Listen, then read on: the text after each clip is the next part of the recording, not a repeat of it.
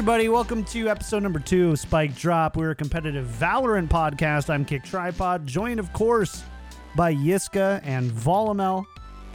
We've got an exciting, fun filled episode for you today. I promise. I promise you these things. This is what I do. I promise, and I make promises I can't keep. Um, yeah. Thanks uh, again to everybody who tuned into episode one, by the way. Um, we really appreciate it. Over 100 subscribers on YouTube. Uh, couple hundred view or uh, listens across different podcast platforms. And they weren't even on the podcast platforms for the whole week. So that was pretty cool. We finally got on iTunes on like Wednesday.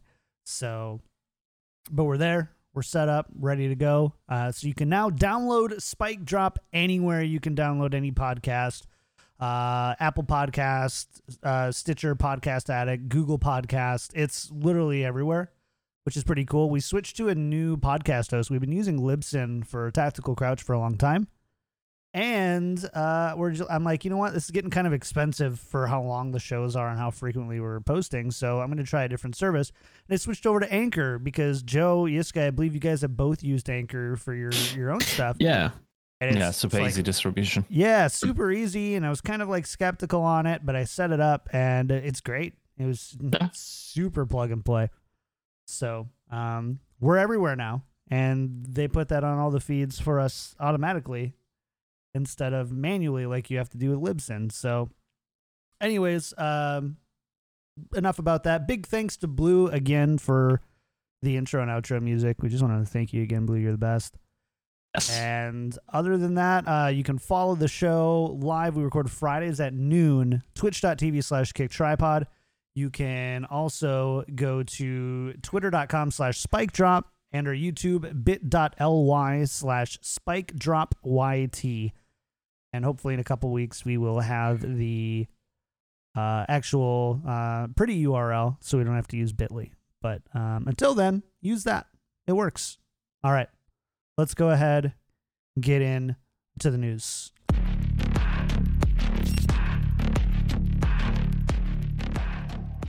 A lot to talk about this week. Um, too much to talk about this week. Hmm. It feels like there's so much, but um, let's uh, let's start with the easy low hanging fruit here.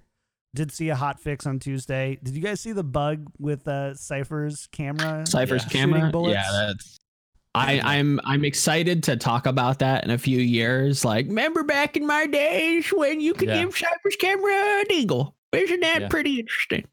Yeah. Like that's that's the type of like beta stuff that's like kind of fun and endearing, like four years out. But yeah, when you uh, get shorted by your your enemy Cypher camera, it's not uh, not the most pleasant thing in the world.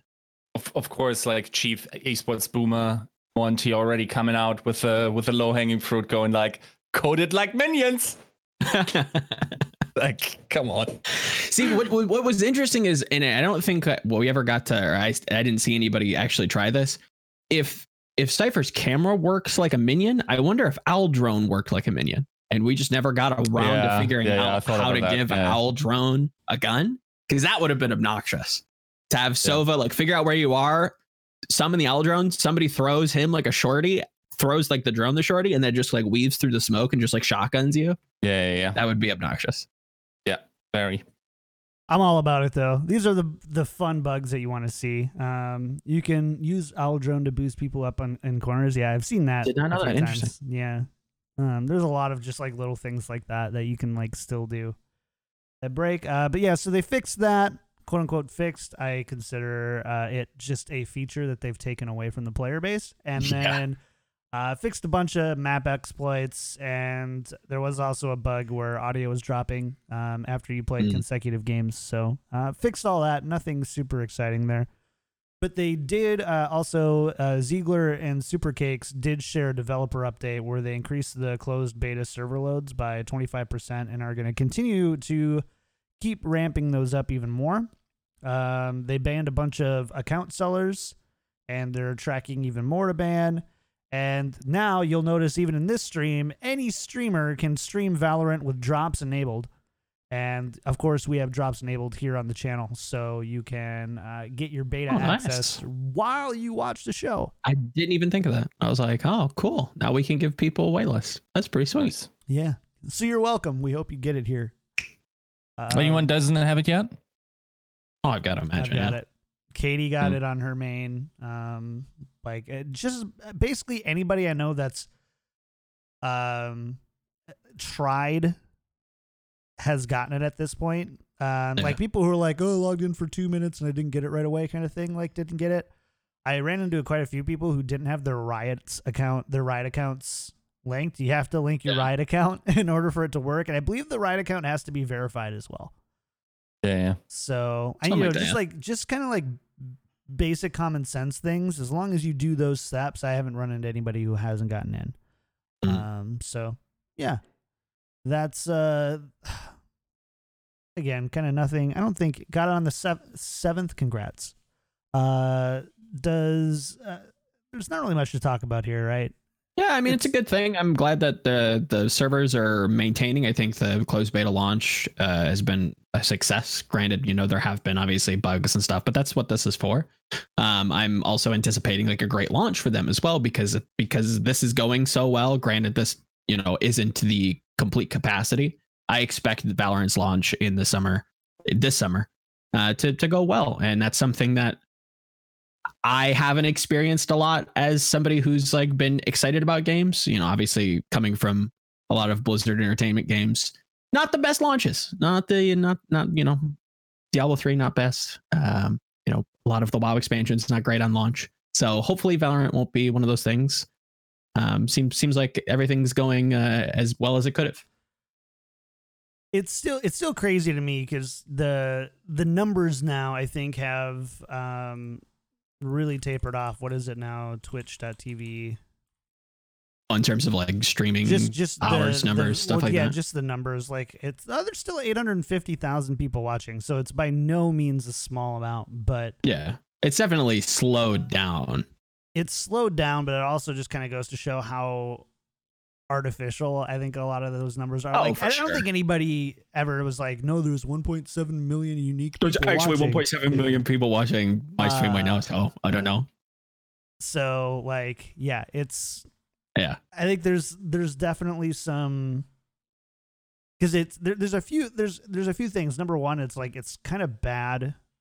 There, there's some people that I think it affects negatively, like streamers who Mm.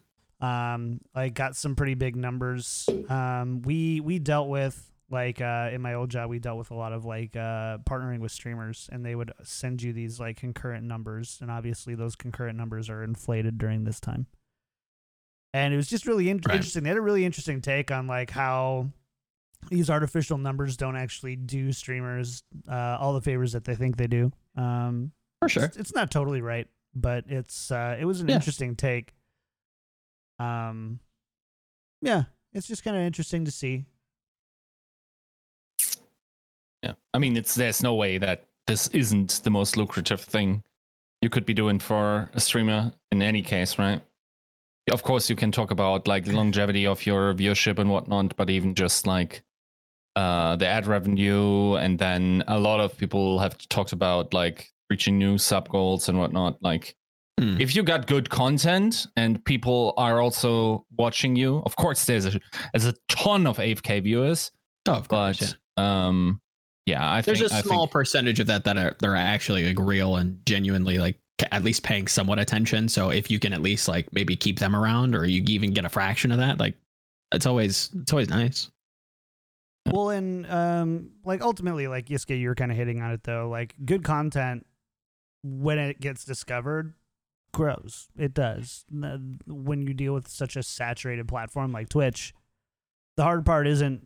uh, The hard part is definitely creating good content, but it's even harder when you have to balance it with getting discovered, right? And, Yeah. and networking and and however that looks um, for you to get more viewers. So, yeah, I don't know. Nothing really uh, crazy here, but this is kind of crazy. Uh, Vanguard anti cheat. Okay, so we should probably start by saying we are not security specialists. Not in the slightest. We are not authoritative on this at all. Like what's In a fact, kernel? You know. if you're alone in the room listening to this right now, there's a good chance there's somebody in that room who knows more about this than we do. See, this feels like a NordVPN plug, but it's not though. You know. It's the brought to you by Nord. Uh, Yeah. no, not brought to you by Nord. Uh, Not yet. But there's there's been a lot of concern around Riot's approach to anti-cheat. And essentially how it works is Vanguard makes use of a kernel mode driver that starts operating as soon as Windows boots up and has access to the lowest levels of your system. That's obviously concerning because anything that has access to the lowest levels of your system has access to lower levels of your system. It's not Mhm. uh, there's uh, room for exploit, data loss, um, instabilities that you know like crashes work on the blue screen level versus you know an app crash or stop responding or whatever. So there's uh, obviously there's a lot of concerns about that. Riot does claim that this is a necessary uh, step as some popular cheating tools run at the kernel level and make themselves look legitimate to user level anti cheat tools. Um, there's also the fact that other popular anti cheat tools use kernel drivers like BattlEye and EAC. That's straight from Riot Arkham, who I believe is the the lead on uh, Valorant's anti cheat team. And he also said Vanguard doesn't scan anything unless the game is running. It's designed to take up as few system resources as possible, and it doesn't communicate to our servers. The Vanguard driver does not collect or send any information about your computer back to us. Any cheat detection scans will be run by the non driver component only when the game is running. So we've we've got a room of laymen here. So uh, we, we can't like go in and, and and like be like Riot's telling you the truth or they're lying to you or uh I'm not sure it matters about System Zero because of this architecture uh Buzzword, buzzword. buzzword buzzword yeah we can't do that but i can No. s- ask you this are you guys at all concerned about riot's approach to anti-cheat Um, I don't think so. I think I think on on one level we got to say this is like I saw for instance Rich from TL and he said he doesn't have access yet. But okay, for those that don't know Rich, like he has a uh he's like the the Team Liquid guru of like all things code Okay. and you might remember him from the StarCraft days, I'm not sure. And Doesn't ring a um, bell, but regardless. Yeah, he basically says like because Vanguard has kernel level access, it's the most intrusive stuff, of course. Um, more intrusive than VAC, than EAC, than all BattlEye, all these anti cheats that we have across the different platforms, right? So, um, yeah, that's a that's a concern in that regard. Um, I don't know enough to tell if that's actually effective in any way. Um, and if it's an end justifies the means situation. Um, uh, yeah, I, I simply I cannot even give you a, a hint as to how problematic that is from a privacy point of view. I don't know, based on like what could realistically be, be shipped out Right. um i mean what is realistically already been shipped out by the clients that we regularly use in comparison Just don't know And- about. yeah is there is there shouldn't we then also be concerned for other data privacy issues in the same or does that go further i cannot tell you that but Mm. um it's like if it actually helps uh we, we don't know either like at the end of the day like as we said in the first episode an anti-cheat is first and foremost uh detection and not necessarily automation of um just not just automation of bans but also going down to the hardware id level and banning entire systems just so it's much harder harder to maybe not cheat for the people programming these things but definitely for the layman that just puts it on their pc and uh, that keeps the li- numbers low right Mm. so uh, in that regard if that helps okay that's fine what also means the time to ban is faster um according to riot at least that it, it allows them to push fixes and and hot fixes a lot faster to that um Mm. Side and and it does you know again it, it does stymie these um cheating uh, things that do use the the kind of root level um, exploits to do that. I it sucks, right? Because like it it kind of comes down to like my parents were always like with Google, what we'll use or, or like Facebook, it's like whatever, the government already has my information anyway, it doesn't really matter and blah blah blah. Yeah. And like it's really easy to like apply that kind of logic here and just kind of like whatever. I either play the game or I don't. Riot probably already has my information anyway, or that information is somewhere else, and therefore whatever. And at the same time, um, Yeah. like the alternative is to not play and speak up about it, and potentially never play. Probably never play, because this probably isn't going to ever change. what I will say is we in Overwatch for those that exclusively uh, might watch us because of uh, Valorant. In Overwatch, we currently had a bandwidth where on the ladder, a hundred accounts were banned out of the top 500, um, which not only is nuts in the sense that um, we're losing one fifth of the players in there, but you also have to consider that there are a lot of double accounts of those of pro players reducing further the share of uh, actual, Actual people that five. not cheat Yeah. within the top 500 so um of course then in relative amounts it it doesn't really matter it's just like a numbers thing but uh it's still worrying that this is so like every it, just think of if you have a top 500 game odds are you have a cheater in your game and that is pretty nutty that shouldn't be the case and that should be um, tackled somehow but especially if uh, valorant wants to take its uh, ladder seriously like we have heard these rumors of like maybe even top level ladder positions being paid or something Mhm. um Maybe we will need- prize, yeah. Yeah, maybe we will need something else. And then I'm not even sure if, like, for instance, an Overwatch system, uh, in terms of like CS:GO Overwatch system, would help Right. because I think there's also a, a, a fear of a lot of false positives. So I don't know what it's. It's such an uphill ba- battle, isn't it? So, um, but yeah, it, it is a shame because in other non-FPS games, that allows the ladder to be taken very seriously because the cheats either are detectable or not that potent. So, for instance, in League, okay, there's scripting, and I'm not sure if they are smart scripts, but the script, the cheats that I saw in terms of scripting, in terms of like keeping distances, hitting skill shots perfectly and whatnot, they are not smart in the sense that they that they aren't obvious when people are doing them.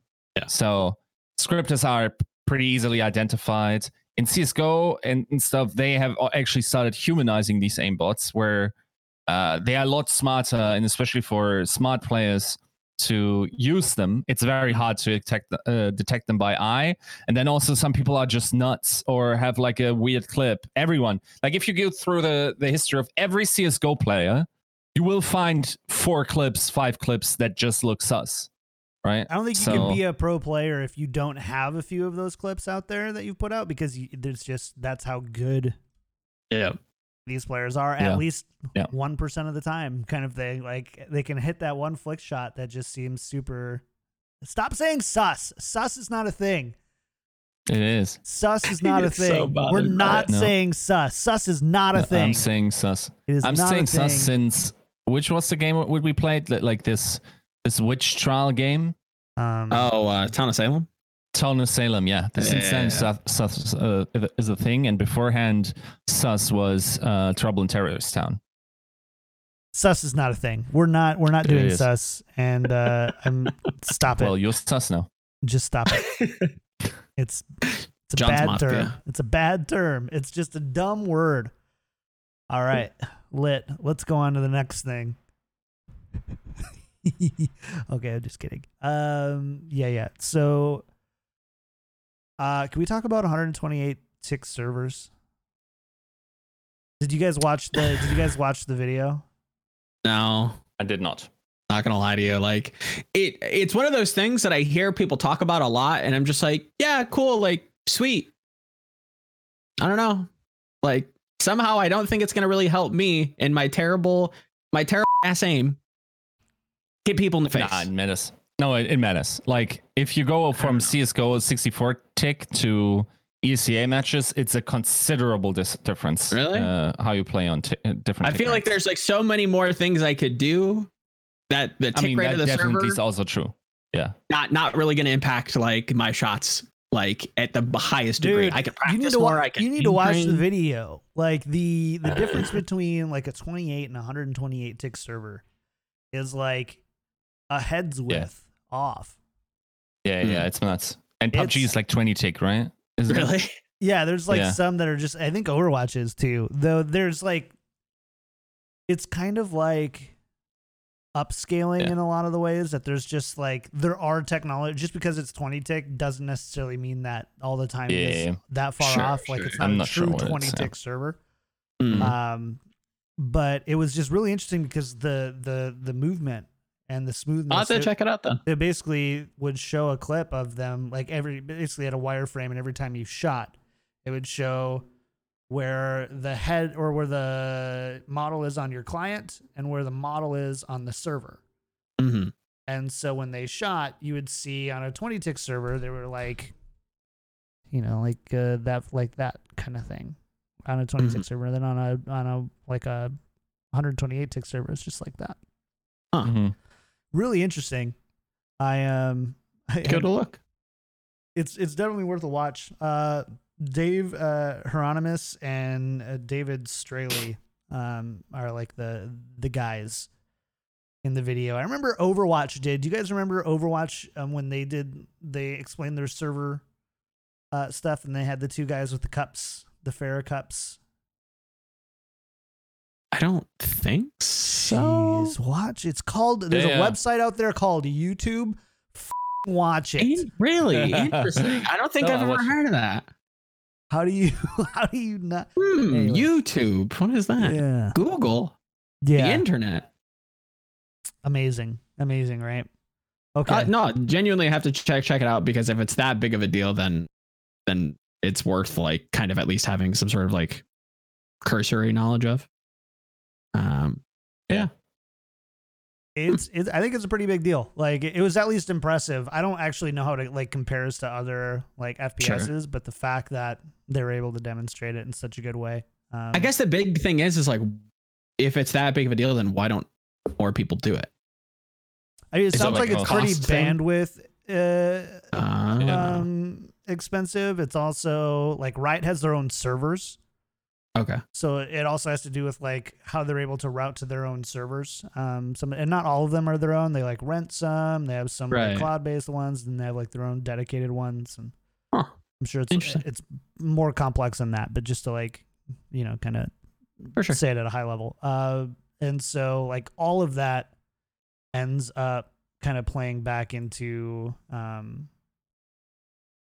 how uh like how it works i guess and so they're because they, they have ways where it's like if you don't have a great connection we'll actually uh, like they'll down take they'll down um grade not downgrade you but they'll essentially lower your tick rate to 64 i believe Mhm. and then um, but they're able to do it in a way that the players on the other side don't get like inaccurate information they do some sort of like smoothing so Hmm. that because otherwise So- you could like have you know fake a bad internet connection right and then look right. off on other players um games know, some tech wizardry that is uh much past my pay grade in terms of brain cells. Yeah, it was really interesting though. The the the Yeah. con- the concept of it being sounds like it's really great. I haven't really heard of people having issues with hit register. Yeah, Um, no, I I I usually when friends of mine or you know people that I play with complain about stuff like that, it's like, oh, I'm lagging or oh, the tick rate's so bad in this game. Like, I've it- never it just- complained about tick rate. yeah, Monitor refresh rate, I can tell. I mean, I, Like, can mean- tell that. I just don't know how much that really impacts my terrible aim. Come on, bro. Like you're not such a grandma that like if you play PUBG, you know you're on, and sometimes it just doesn't ding them. Like that happens all the time. Leading is the worst experience in PUBG, and like if, if I look uh, think back, like the old DayZ days, holy, that was unreal. Ama, no way, that was so bad. That's Yeah. fair. Yeah, it's um, it's interesting. So definitely wa- uh, check it out. It's uh, it's a cool Mm. little video. Should we talk about esports? Let's do it. Let's go.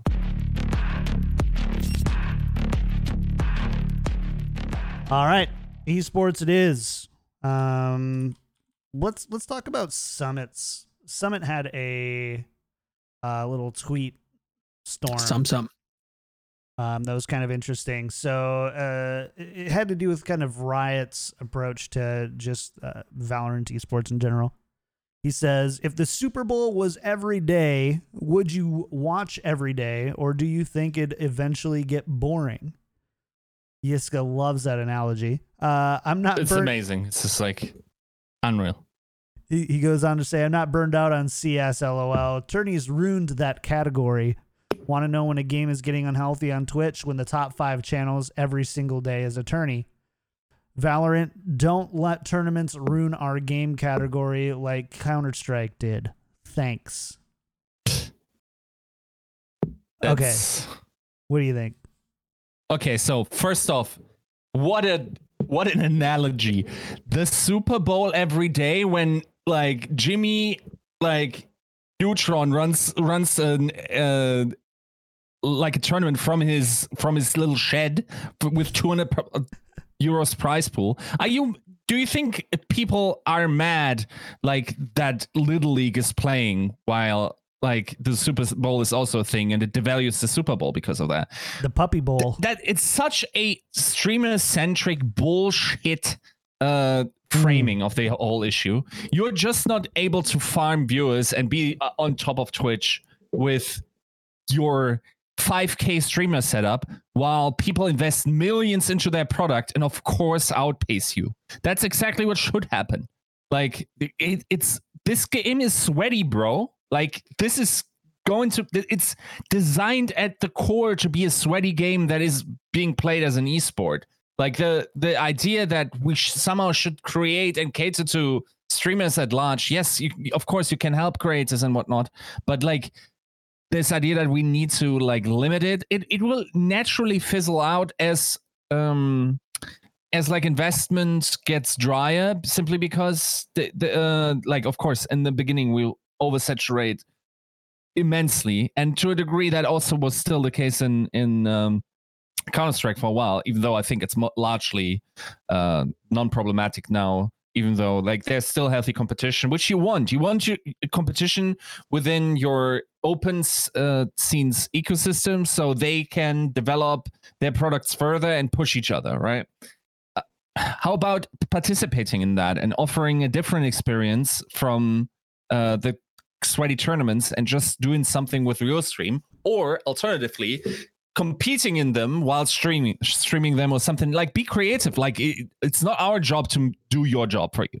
So total 5a take and I, I actually hope that we will have some serious uh, competition in terms of uh, the big TOs coming in. Maybe not necessarily competing at the same time slots and definitely coordinating in that regard a little bit.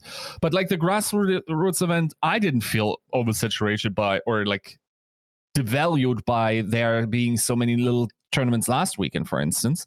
And I quite enjoyed being able to jump from uh, tournament to tournament and just watch like T1 and like Yep. Mendo's team and uh, you know like uh, these types of little exhibitions. And if this aims to be an esport, which is most definitely is designed to be, then there shouldn't be a complete disregard for streamers, of course, and they should s- still gain resources. But y- come on, you got to compete with these uh, bigger leagues, and you still can carve out a niche, you know, whatever way you, you choose to do that. But like, I don't know, it's it's such a weird take to uh, demand like maybe. I think he was that what ticked this off was the license agreements, how open they were and how accessible they were, and how that of course means that a lot of people will be doing that, right? Yep. How about making your own little tournament as a streamer then? And giving a little bit back, to you millionaire fuck. Like, come on. It's unreal. Jeez. It, it is it does feel a little tone deaf because a lot of these tournaments that are going on right now are kind of creator based, where Summit is kind of coming in, building out his roster, and then competing. And that is very streamer centric. It is kind of, you know, they come to your channel to watch your team's point of view and to hear your, your comms and whatnot. And I think that has a, a lot of room to grow, especially within esports, to have like these fun show matches to help creators. So that isn't the case because I do and kind of sympathize with that where you move to a game and there's just five tournaments, you know, taking up the, the top five spots. And this game isn't necessarily the best streaming game ever, right? I don't think CS is either like impressive. It's not bad, but it's not like the most engaging thing. Like you have half the time focused and spent on paying attention to what you're doing, and then you either die or the round ends, and then you have to try and interact with chat. It's like very rigid, I think, and it's probably not the easiest game to like keep a, a community for unless you're just like the top and and to be fair obviously summit is quite good at cs uh, when he's not standing in fire obviously but And honestly, Uh, I don't think any of these tournaments that he wasn't playing in ever eclipsed him in viewers. yeah I, I i obviously i think what he's saying is like in the big picture like in the future. pushing pushing streamers out hurts part of the community but obviously when you look at cs i think they just hit like a record number of players like act, what like was it what was it like monthly active users on like the steam statistics page like they're doing very well in terms of just player base the streams themselves like the creators themselves i can't speak to that. Maybe they are hurting but it's not like CS:GO is like dying. Not a dead game. Like they're the, the game is still thriving off the back of these I- tournaments off the back of the esports. I'm really surprised you guys took this uh, stance because I feel the opposite. I do, and and, and uh, there's a few assumptions of it. So regardless on what Summit actually Summit actually means by this, he might mean exactly what you guys are saying. I think he means something Yeah. different here, and I think what he means is that when you don't have when you have when all there is is is esports in your game Mhm. that is pulling in viewership, you have a weak community. Do you think CSGO has a weak community? Uh, I don't I honestly don't know that much about the CS:GO community, but from the content creator, I would say, do you think uh, Overwatch has a weak community? but we also don't have like five tournaments or like we don't have Yeah. what Summit's I talking mean, because we've we've outgrown those. Uh, to, to now we only have centralized I mean, centralized even then- Yeah, but the, that Even helped back then that never happened Streamers. Yeah. the I what? think the problem is that the What? that the game is bad, and that's why it's not Yeah. that the Overwatch League is constantly on and oversaturates. Yeah. Uh, the thing like Overwatch is just a bad viewing experience in every angle, and that's why it's not being. I mean, I, watched. I agree with you. It wasn't great, but there was a time where there was a lot of streamers playing it who really loved it and enjoyed it. Sure. Sure, but And I don't think the tournaments pushed them out though. I don't think it was the tournaments that pushed them I- away. and, that, and again, I'm not saying that that's what he's saying. I, I'm Okay. saying what he's saying is when you have in when you have more tournaments than you do like high end content creators, you have a weak community. It's it's not a this caused that type thing. hmm I think that's that's where I see people making a draw that I don't necessarily see them uh, making here necessarily. Um, but by making, uh, by pushing esports, I think Uh-huh. you, you look at you you have a weak content creation community outside of esports. I think I could agree with that on Twitch on that specific platform, but I don't know that you could extend that to platforms like podcasts and you know YouTube content and stuff like that. Like I don't know to that a that- lesser extent i agree um but i think that there still is like th- there there still is the aspect of um you know the gameplay content and the stuff that that gets kind of washed over for the esports content I think this game is just not that. I think it can Yeah. never be a good I stream think game on the I think there are games that are just kind of pigeonholed into being that, and CS and Valorant could be um, one of those games that is just very much like we know we want to be esports. It's not really geared towards like a casual content creation kind of uh, audience. So it is going to kind of be dominated because the esports like TOs can utilize the tools that the game inherently has better than just Joe Blow who has a YouTuber, some guy with a Twitch. Not saying obviously some you know I don't somebody think is this some is guy about with a Twitch. Joe but- Blows though. This is the the in between summits and hundred plus concurrent viewer people. This is the fifty thousand subscribers on YouTube people. The people who are good creators with Of a course. track record of great creation 100%. who can't stay in the scene because there's only one type of content for them that um, polls, and that's esports. and and again i don't know that that in it again semantically i wouldn't call that weak is it not diverse i suppose um yeah I, I don't know that i'd call it weak though like obviously what like certain things do well so like there is a community for the game um is it is it about like zeusing people and having fun like maybe not i don't know it's yeah Let- let's let's use Overwatch as the analogy here. Do you think that if people understood so so why why is it that people don't create more let's we'll use competitive uh content on YouTube for Okay. Overwatch. Why do you think it is? Because the game is not good Uh, we'll dig a little deeper than that. fundamentally the game has an identity issue that nobody understands. So creating competitive content for viewers who don't understand it doesn't make much sense. There's not a big draw for it. Yeah. Period. I maybe we disagree on how we come to that conclusion, but sure.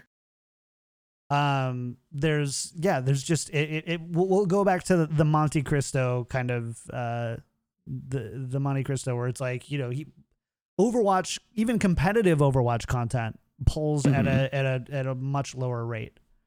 Um the esports side of it does fairly well especially overwatch league obviously with uh, being propped up by so much money but at at some point you look at we know the scene would be better if people could understand the game better I believe all three of us could help people understand the game better in some way. But we have to resort to 75 minute long podcasts is the best way to allocate our time to it because it's not worth making, you know, spending 12 hours on a 10 minute video that 150 people will watch and 50 will understand. Right. Yeah. I mean, there's. Let's be honest. This is a part time. It's. I'm not like full time, full brain jobbing myself into a position where I can acquire a taste for competitive Overwatch. If that's your esport, it's never going to uh, substantially grow. It has to be entertaining to learn from start to finish. But It I think that if you if you big hide those barrier. entertaining pieces of content behind your esports, then maybe that never gets there. There's like there's been some really good content creators in Overwatch who didn't get nearly the the credit that they deserved. I think of uh uh Josh Pickstater Josh he did stuff for Blitz was it Blitz? Mhm. Yeah, I He know, did yeah. stuff they did some really Piscator. great stuff there Yeah. for a while. Yeah. Sure. And, Yeah. and that never grew up. I mean, even look at it No. now with uh, um Jane and a vast channel. Yeah. Some some videos don't Again, have more than that's a why I say- views. That's why I say it's an underlying problem that's like it's a I think that's a bad example. It me personally um to kind of compare that because there are just like th- that game has like an underlying sickness to it so it's not like the best example. And, and if I'm understanding your point correctly, why why isn't like League of Legends a great example because that is very esports centric. It does have a strong creator base, but it's all behind the LCS, the LEC, the LCK. I don't think that's fair. I think most like I am I wrong in saying I feel like most esports are esports first and then the creators are kind of propped up behind it? Mm, no, another way around, right? I don't think so. Most What like large esports, like does Dota pull like a bunch of streams? Like big No. streams? Uh, I mean, okay. At a certain point in the life cycle, that's that's what those esports become. Okay. Where like the the with the exception is League of Legends for me, where there's a healthy balance of like big streamers not only pro players but also like Sure, you know, your light are- blues of the past or Yeah, yeah, like yeah. your wickets of the past. I'm not sure who's up there in, in terms of the viewership. Mhm. Um, that's just about the only esport, big esport that actually has a functioning streamer base behind it, and I think they're otherwise still doing well. And we're also talking about esports in different parts of the life cycle, and it's not just like every esport For at sure. the same part in six months after it got launched. Yeah, so of like we course. can't even No, no. draw that exactly. Yeah. Yeah. I believe um like there's uh by the way, chat, if you can just come up with one one channel or one or two channels, that doesn't necessarily make the point that there th- there are streamers or, or content creators that can ex- succeed. Overwatch has KarQ. They have uh they have uh your Overwatch guys. Um, you know, like But they don't pull big numbers in Overwatch either. I mean, over It's like 200k views is a joke in terms of in comparison to other games. Sure. Like someone like Michael can come come from 5k views in Overwatch and pull 500k views in Fortnite. Yep, totally agree. So totally agree. So it, it is small, but the um the the point is uh, number one, we don't know what type of content uh, Mhm. Valorant can pull mhm. if it immediately gets overshadowed by competitive content. You don't know how casual that gets. I don't think people realize, and I don't even think Blizzard realized how casual a fan base Overwatch was going to be. Okay, yeah, I agree that, but this is fundamentally different to, um, to Valorant. I feel like at the very core, oh, we're, I'm I'm releasing an article tomorrow that's talking about what it's like to be in, uh, to raise an esport, Mm. and like it's it's of course not like a if you have a child, right? Like for instance, okay, we're getting a little psychological here. There's a, a famous quote by Carl Jung, which is like a big psychologist, right? Like uh, I, I can I think Switzerland from Switzerland, and he basically said that uh, a child is never a blank slate or like a tabula rasa is what he used, right? So mm-hmm. if you are born, it's not like you're you're freely malleable and you can become whatever person your parents nurture you into. You have genetic makeups and just like anatomical specificities and attributes. And in the very same sense, that is true for for esports. On the one hand, you have the Overwatch experience, which is like a lot of trolling around, a lot of weird stuff in quick play, a lot of like the the lore has a, a huge part in that a lot of storytelling people getting engaged through the more like what is the feel of the universe rather than what's the feel of the gameplay completely different for me in terms of uh, Yeah, how Valorant sure. feels because we share a bloodline with CS. That's where we did track the these viewerships from. We can expect a completely different community feel to it. Mhm. Our toxicity feel will feel very CSy. Our our content will feel CSy. Our like what kind of people are in our community will be uh, very As at least in the start of it. And then once we started maybe a little bit moderating and like the the people within the scene that have a voice will also change it. But inherently at the genetic at the dna level i think valorant is sweaty. And i don't mean- I think mean- you will ever make it a streaming experience unless you bring out like other game modes and develop sure. there it's never going to be super fun there's never going to be at a So- res- represented level someone that just like trolls children for for the sick uh 360 clips like in in Fortnite because the the SBMM so the like the the matchmaking system will just just not allow that to happen to the same degree so Hmm. Um it's also limited by the system how much you can actually uh outplay people even though yes that is more the case than Overwatch So let's let's just go back to we're right in the sense that Overwatch probably just isn't a good example on Yeah, the face of it. But I honestly I don't have enough functional knowledge of the CS uh scene, but Mm-hmm. we're gonna try to go on this analogy anyway. So I think what Summit is trying to say is Mhm.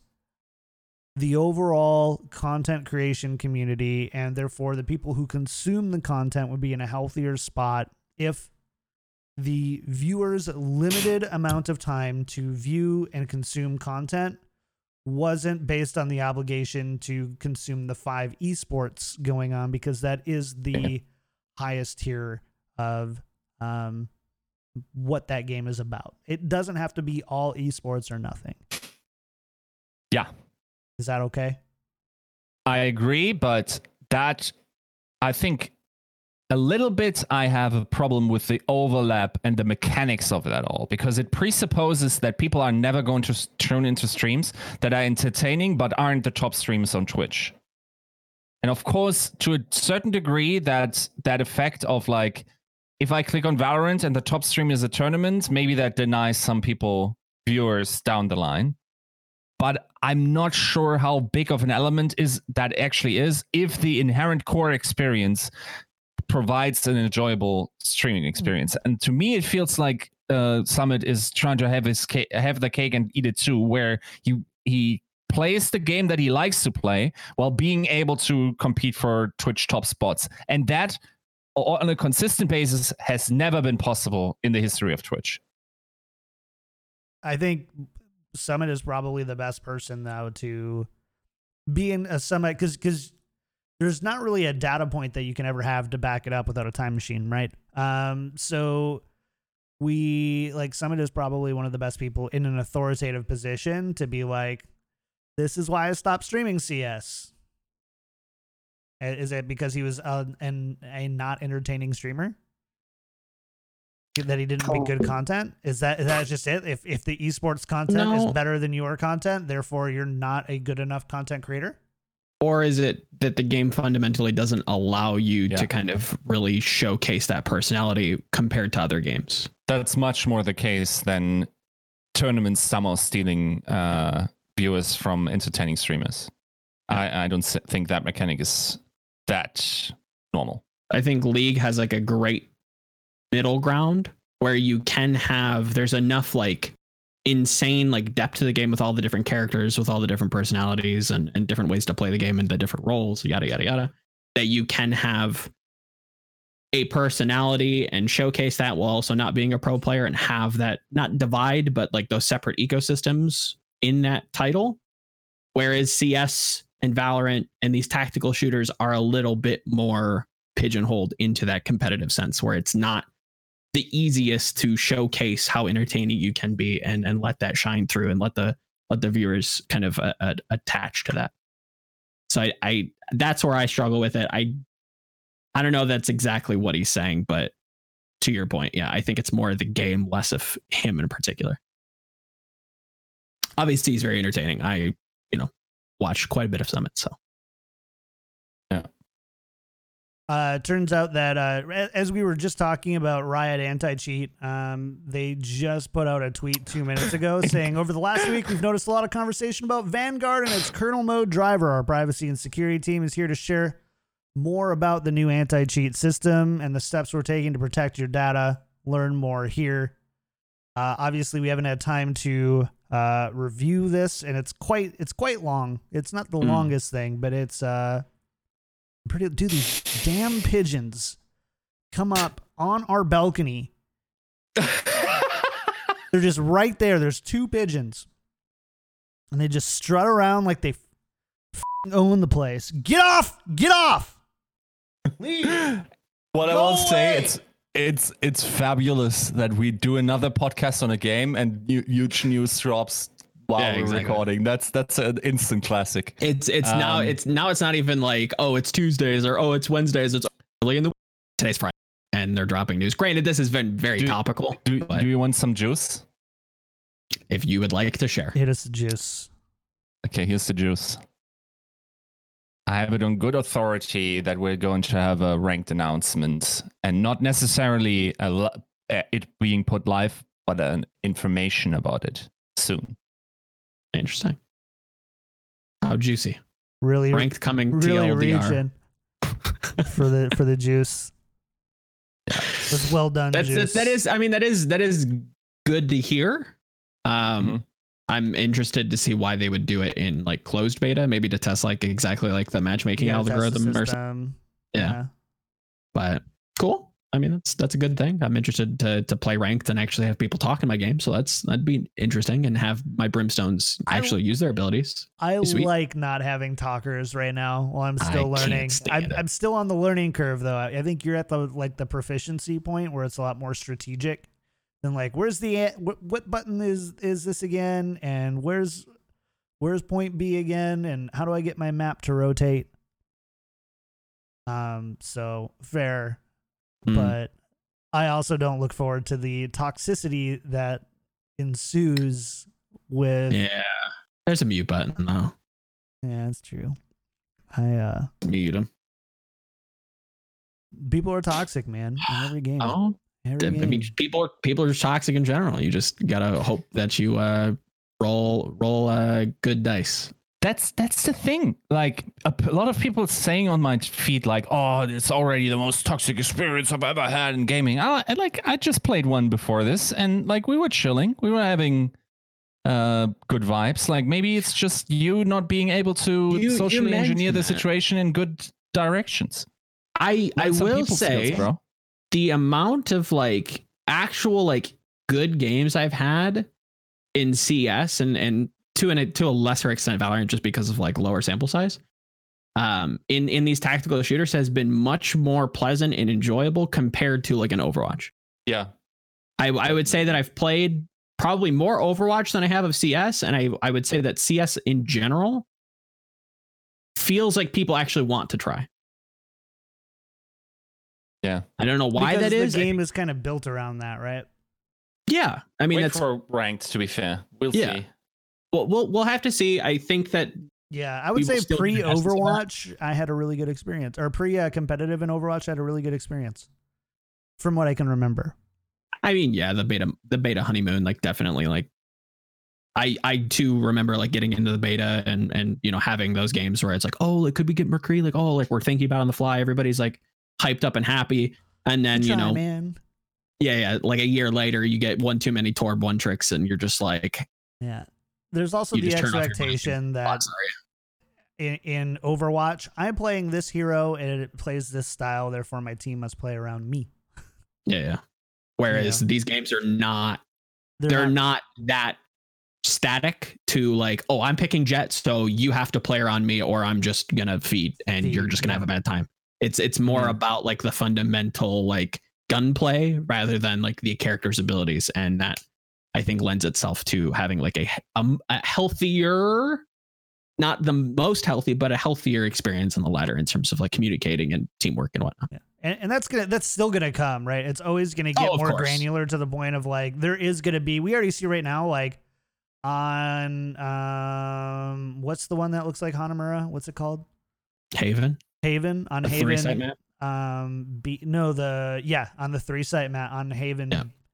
C, Okay. Mhm. uh where you have long C, right? Like as Yeah, yeah. Mhm. as uh brim, there's like acceptable places to put your smokes and it's kind of expected if you have them, you put them there.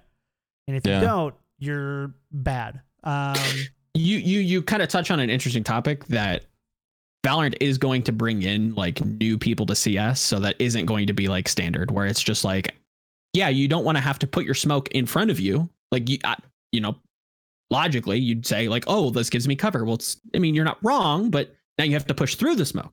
That's not something you want to do. You want to smoke their angles and have a clear path for you to attack the site.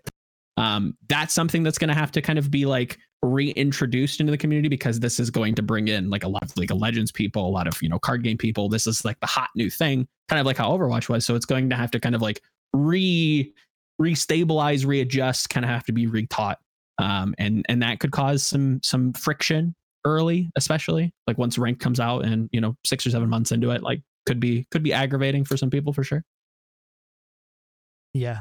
It's uh it's it's just it's just gonna it's inevitable. It's gonna happen. Um when you give people strategic things, they have strategic expectations on how to use that thing. Yep. And if they're powerful enough, there's going to be certain ways that make them more powerful than others, and, and there's going to be an expectation that you use them in that way. I guess. Yep. Um, let's let's talk about Valorant esports really quick though, and we're not going to really go into results. I think a whole lot. Hmm. But I do want to ask you: Have you guys seen any particular like trends Oh yeah. in these? It definitely seems that there's, I I would say, three heroes come to mind or agents come to mind that uh, get used relatively consistently. But Joe, what are you seeing? It's definitely Brimstone, definitely Sage are like the two that seem to be like complete locks, and then there's some sort of uh, you know interplay. Mm. Um, I've seen a lot of Breach, A lot of Cypher. which is good. A lot of Cypher as well. I think that. So so to kind of like break down, I think those are the three, right? The Cyphers, the sages, the brimstones. Um, Brim just gives you like ridiculous amounts of cover. Um, I would argue that I think Omen should be kind of put into that category. He hasn't seen the pick rate yet, but I th- maybe it's a stylistic thing. Maybe it's it's a strategic It thing. Maybe it's, it's like more between Jet and Omen, right? yeah, I still don't. We can talk about Jet, but to talk about like the big three, right? Brim, Sage, Cypher. Cypher just gives you so much free information, non-committal information. Um, I feel like Brim is not part of them, dude. From it the definitely is, definitely. from the no, there definitely have been more. Like the play rate of Raze is higher than the br- play rate of Brim in uh, top four settings. From from what I remember, and Pretty which is- sure most of the games that I've seen has had Brimstone and Sage. I at think least. that's what I I've mean, seen Sage too. is most definitely 100% click rate always. Like that's not right, but uh, like Brim, I definitely saw games without him, and I also saw, uh, saw games with uh, without Breach. Uh, I mean, yeah, Breach definitely like is on the fringe, but I would I would put money on the fact that Brimstone is going to be in like I'm with Joe here I'd say eighty five percent of those games. The T one, the the the cups. yeah, but most Raze is most- close to 100%. Don't think like she definitely is being played. I don't think I've seen her like as frequently as Brimstone though. Yeah, maybe. But we gotta get the numbers right. Like, We do we do have a table that was posted on Reddit, and I don't have the total. Uh, somebody posted it in our Discord as well. I don't have the total um the total context of it. Um, mhm. and, and that's what we're talking. We're not talking about what what agents are good necessarily. yeah. We're They're talking about what agents agents. are being played. Yeah, in, Mhm. the, the uh, early tournaments. meta. Yeah. So I if think you it's look at the overall pick rates, you see Sage at 100%. Yeah. You see Brimstone at 83%. And then Yep. you see Breach, Cypher, Jet, and Raze at 50, basically all at about 52%. Yep. And then you see Phoenix and Sova at 35 to 45%, and Viper down at 5%. Yeah. Not a big fan of Viper. I kind of understand why. I th- I'm glad that people are coming around to Breach. I think that his kit, like on its face, like looked insane. Um, obviously, a little bit more team focused, so it's going to be harder to carry with him. Like he is kind of finicky, um, especially like on the ladder, like because he has to interact with walls. Like it is, it is a little weird to like get the angles, but put that kit in like a professional's hands, and you're going to see him like absolutely pop off. But Brimstone just gives you so much cover. It it it's free cover. It's non-committal. It's cheap. Mhm. Granted, That's like Stim Beacon, is cheap. it- it's it's you know Stim Beacon's not amazing. Um, I think you can do some interesting things. Like I saw, um, like early on, like Siegel abusing it on Haven with the bangable doors, taking a gun, throwing a a, Stim Beacon down, and then like quickly like pressing the doors and and opening them up and trying to you know sneak in some extra damage. I thought that was kind of interesting. Um, I have a, I have a theory that I think their fourth and final map for release will probably have like that. Like each map kind of has their gimmick. Like you have the three site map, you have like the weird like zip line map, um, and then you have the TPs. I think that last fourth and final map on release will probably have something a little bit more interactable and destructible. So I think Brimstone's going to be super good there as well. Um, Cypher, yeah, un, non-committal information gain. Um, a lot of the same concepts that I've talked about with like Recon Arrow and, and Overwatch and Recon Arrow in this game. Cypher just does it better with more abilities. He has smokes. He has ways to lock down angles. He obviously has the camera, which is insane, even though you can't give it guns anymore. Um, and then Sage, I've obviously like you all have like noticed that like I've wavered with her a lot. I first didn't think she was going to be great. Got to play the game. She's actually kind of like annoying and like annoyingly good. I don't think it's because of the res. I think people that are scared that an FPS has a res, like this is not something that's like obnoxious to play against. It's useful, but it's not something that like it's too makes their kit. infrequent. You get it maybe Yeah. three. And I think people are starting- long game. Yep. I think people are That's starting to come around orbs. to playing flank, like to, to roaming with her a little bit more than they do. They look at her, they go, "Oh, she has a wall, she can heal. Oh, she's a support, she's going to play behind us." Not necessarily the case. You can use her wall in utility ways. Like you can take off angles, you can wall out this like a same angle and still play for frags and kind of have more macro ults that's going to give you obviously more space on the map to kind of rotate around to get those reses. Um, I think she's one of those characters that's misunderstood, but has a lot of utility, has a lot of value. Um, I can see her. I think her and like not breach, uh, her and Raze are probably going to get like tuned down.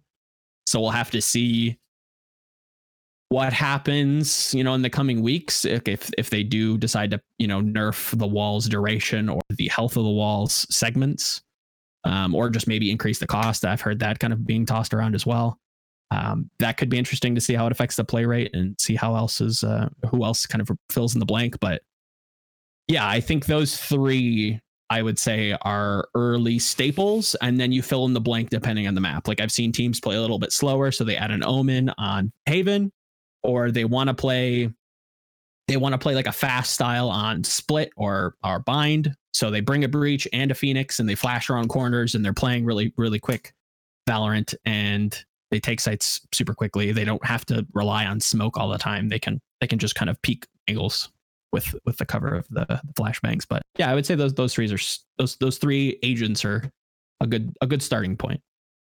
By the way, you guys were completely right. Like the the stats we have are from the T1 Invitational. Apparently, all games, and uh, according to that, of course, Sage like by far the best uh, Well, the most pick. agent in the game. The most picked. Yep. yeah, Yeah.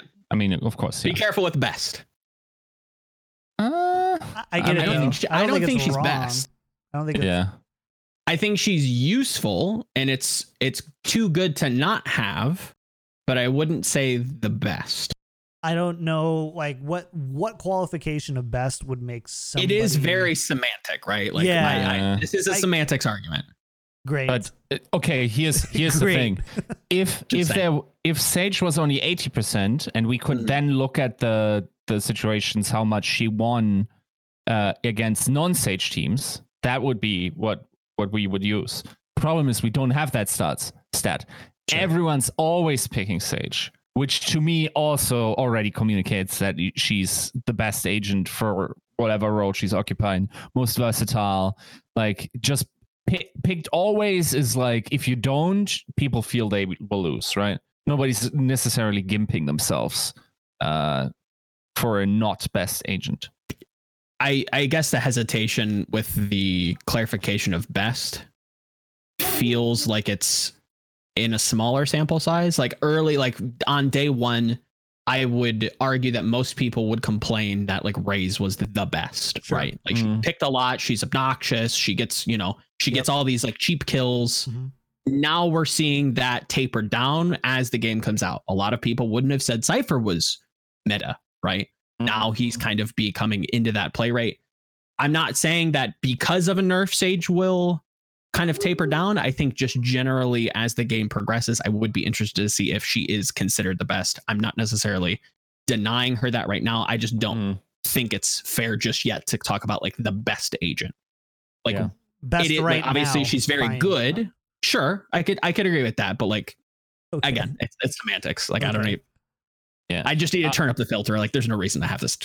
yeah, I- like it's like Sage, okay, Brimstone, and then it's very very all open Yes. with a lot of them Yes. uh, flying around between like 45 55% win rates Yep. um, which makes it feel balanced uh, very surprised by the 36% silver that feels like from the games i watched feels high but maybe that's because i watched a lot of uh, brax and azk who just don't use them much uh, and then viper co- completely des- I think dead most last, of like the early Sova players, like not necessarily myself, but like I think the feeling I got from Sova where he was going to be like the information gainer has been replaced with Cypher. He just does Yeah. his job better, it feels like. yeah, Um, and you kind of mentioned this pre-show talking about how Recon Arrow like doesn't interact um intuitively, let's say, with smoke. Mhm. Smoke genuinely blocks LOS, obviously. yeah, Yeah. But you would imagine that Recon Arrow is like the counter to the smoke, so it would yeah. Pierce the smoke and show within it. it that's not apparently how that works. Yeah. Um, If you are in the smoke and the recon arrow is in the smoke, then it works. If you're outside the smoke and the recon arrow is inside, it then just stops. it doesn't. It's And if you're things that are in inside and it's outside, and technically yeah. the smoke is out of LOS. yes, exactly. So it's That's it's it intuitive, but it's also like, well, I would imagine that this Yeah. is like a It's different. Counter. Yeah, like I'm behind a box. I get it doesn't see it, but I'm in smoke. It should see me, kind of thing. Right. Like Yeah. I wonder if they changed that- that. I would Just- imagine so. Just imagine the recon arrow has a little guy singing in- in it and just going like, "There's someone!" button, and that Yeah. That uh, kind of The recon it. arrow is actually just a set of eyes, and if they can't see, Yeah, yeah, Exactly. And this is all too like everybody's learning and getting better at these heroes every day. Uh, so like you know we saw Raze right, like Raze was super Mhm. overpowered, oh grenades, all that kind of stuff, and like oh I now know how large the radius is on her grenades, and I know Yeah. when I'm playing a grenade against a Raze, I know where I can best position myself to not get blown up. I still think her grenades are too strong, but like Yeah, yeah. the the like She- surprise effect of like, dude, that was 20 Yeah. yards away from me. Why did I just take 70 damage? the, um, Yeah, the yeah. amount of times my butthole clenches, and I'm just like, God, I hope, please don't kill me, and then it like does Yeah, like yeah. 60 to me. I'm like, oh my God, like why? Yeah, Um, yeah. I think she'll be one of those characters that is either good or like inhe- just like unplayable Yes. based on like the the power of utility in this game, and she really doesn't bring much utility. Like the Boom Bot is useful and can give you some information, but like Mhm. the rocket launcher, even as it stands now, I think will get outpaced with utility and, and player skill. Um, like the C4 jumping, and that's why I think Jett. Like I don't know if we we have time to talk about the surprise amount of Jett that's being played. It's still shocking to me. I think Mhm. that's going to like see a significant decrease as time goes Mhm. on. I really don't think she's very good. Her ult's bad. Her smokes are bad. Her mobility is like very overrated at the moment. Um, just because you saw you saw my flick shots when we were playing the other the other night, and I just went, whoo, yeah. I, I think I, If John I can like hit, the hit it, then it's I like the idea of her ult though. Like the idea of getting a free gun effectively, which Mm-hmm. is kind of interesting, but she needs help. Yeah, I mean, Um, this ult is not going to be like super good uh, as long as this uh, economy is as forgiving as it is. Yes, that's like a whole nother like we got to pin in that. Like we'll have to Yep. talk what Mhm. to change or what we'd like to see changed. But I think definitely I would agree. Like having a slightly more punishing economy would be nice. Um, yeah, I, I think she would see a benefit in that regard because of her ult, and the ult would feel impactful. Where it stands right now, it just feels like a bad AK or a bad Vandal. and bear in mind we're talking like this the what if for people who are just coming in um, right now in chat we've been talking about the meta from a tournament perspective so Yes, we understand where the differences are and uh, how there's more nuance on we're just talking about how teams have been building themselves Yep. in tournaments uh, and and you're going to see that develop more as time goes on, depending on the map.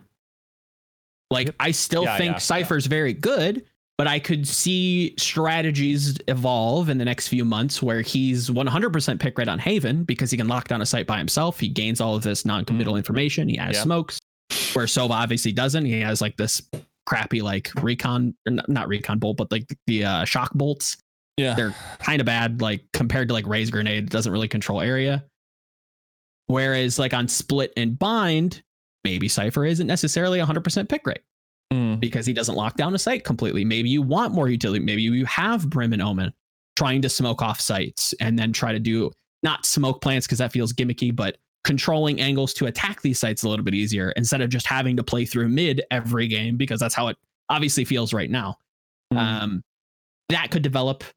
We'll have to see, but we we just need to give it a little bit more time. It's a it's a it's a it's an interesting time to to kind of get into another esport because that's like how the gears are starting to turn Yeah, yeah. already. It's like okay, like how how can we predict the future? Not predict the future, but like where is the future headed? Yeah. Mm, yeah. For sure. Yeah. We we got to talk about a lot today actually. I'm kind of surprised. Yeah. surprised. Uh good for us. Good for I kept, I kept wanting to go to the doo doo the doo doo. No, please don't. let's get out of here. I already have to get hear that next. Uh yeah, you do, don't you? uh yeah. Well, uh chat, thanks for hanging out with us um for episode 2. It's going to kind of Hmm. keep going like this. We're still learning the whole it's there's a brand new game and a brand new scene to learn.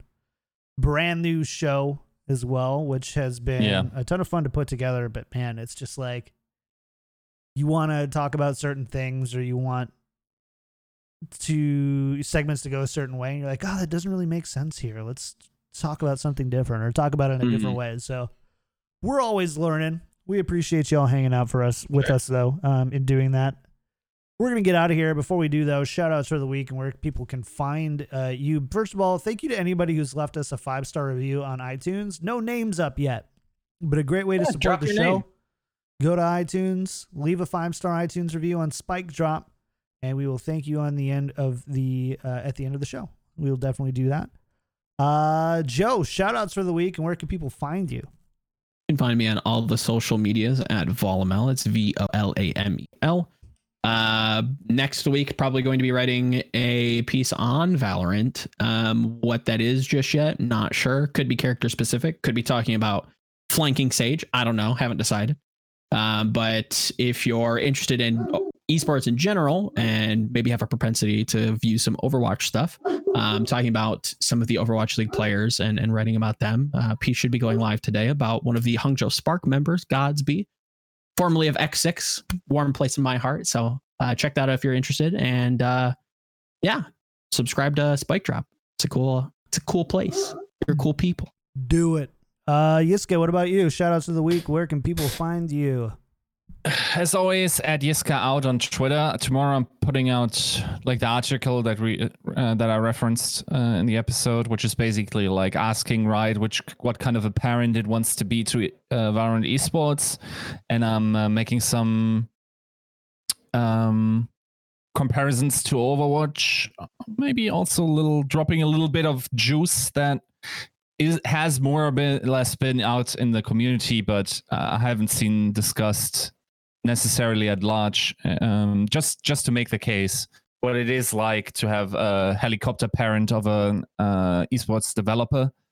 Um, and yeah, uh, I'll probably have something. Um, I, or that is coming out tomorrow at 5 p.m. GMT, uh, Saturday, and then maybe I'll have another piece. We'll see, but you can check that out on uh, ggrecon.com. Awesome. Uh, as for me, you can find me everywhere I KickedTripod, Twitch, Twitter, YouTube, all that good stuff. You can find the show um, anywhere, really. Um, I think. Yeah, as far as I know. Most Anyway. places where you could listen to podcasts Yeah, will be there. Hit the wrong So button, tune by the way. Sorry for the audio listeners that heard that. Uh, yeah, so you can find us anywhere. Um, if you search for Spike Drop, by the way, uh, YouTube says bit.ly slash Spike Drop YT. Drop a sub there. Um, especially if you don't always get a chance to uh, listen to the whole show and you just want to get the guts of it, we do post clips of the show uh, throughout the week there. So definitely do come hang out. Do that. Other than that, thank you guys. Um, we're gonna cut the stream and be back uh, in a few minutes with a special episode of uh, Tactical Crouch with Curry Shot, and so we're gonna just get prepared for that and ready to go. So yeah. it's gonna be great. Thanks, chat. See you guys next time, next Friday, right here, twitch.tv slash KickedTripod.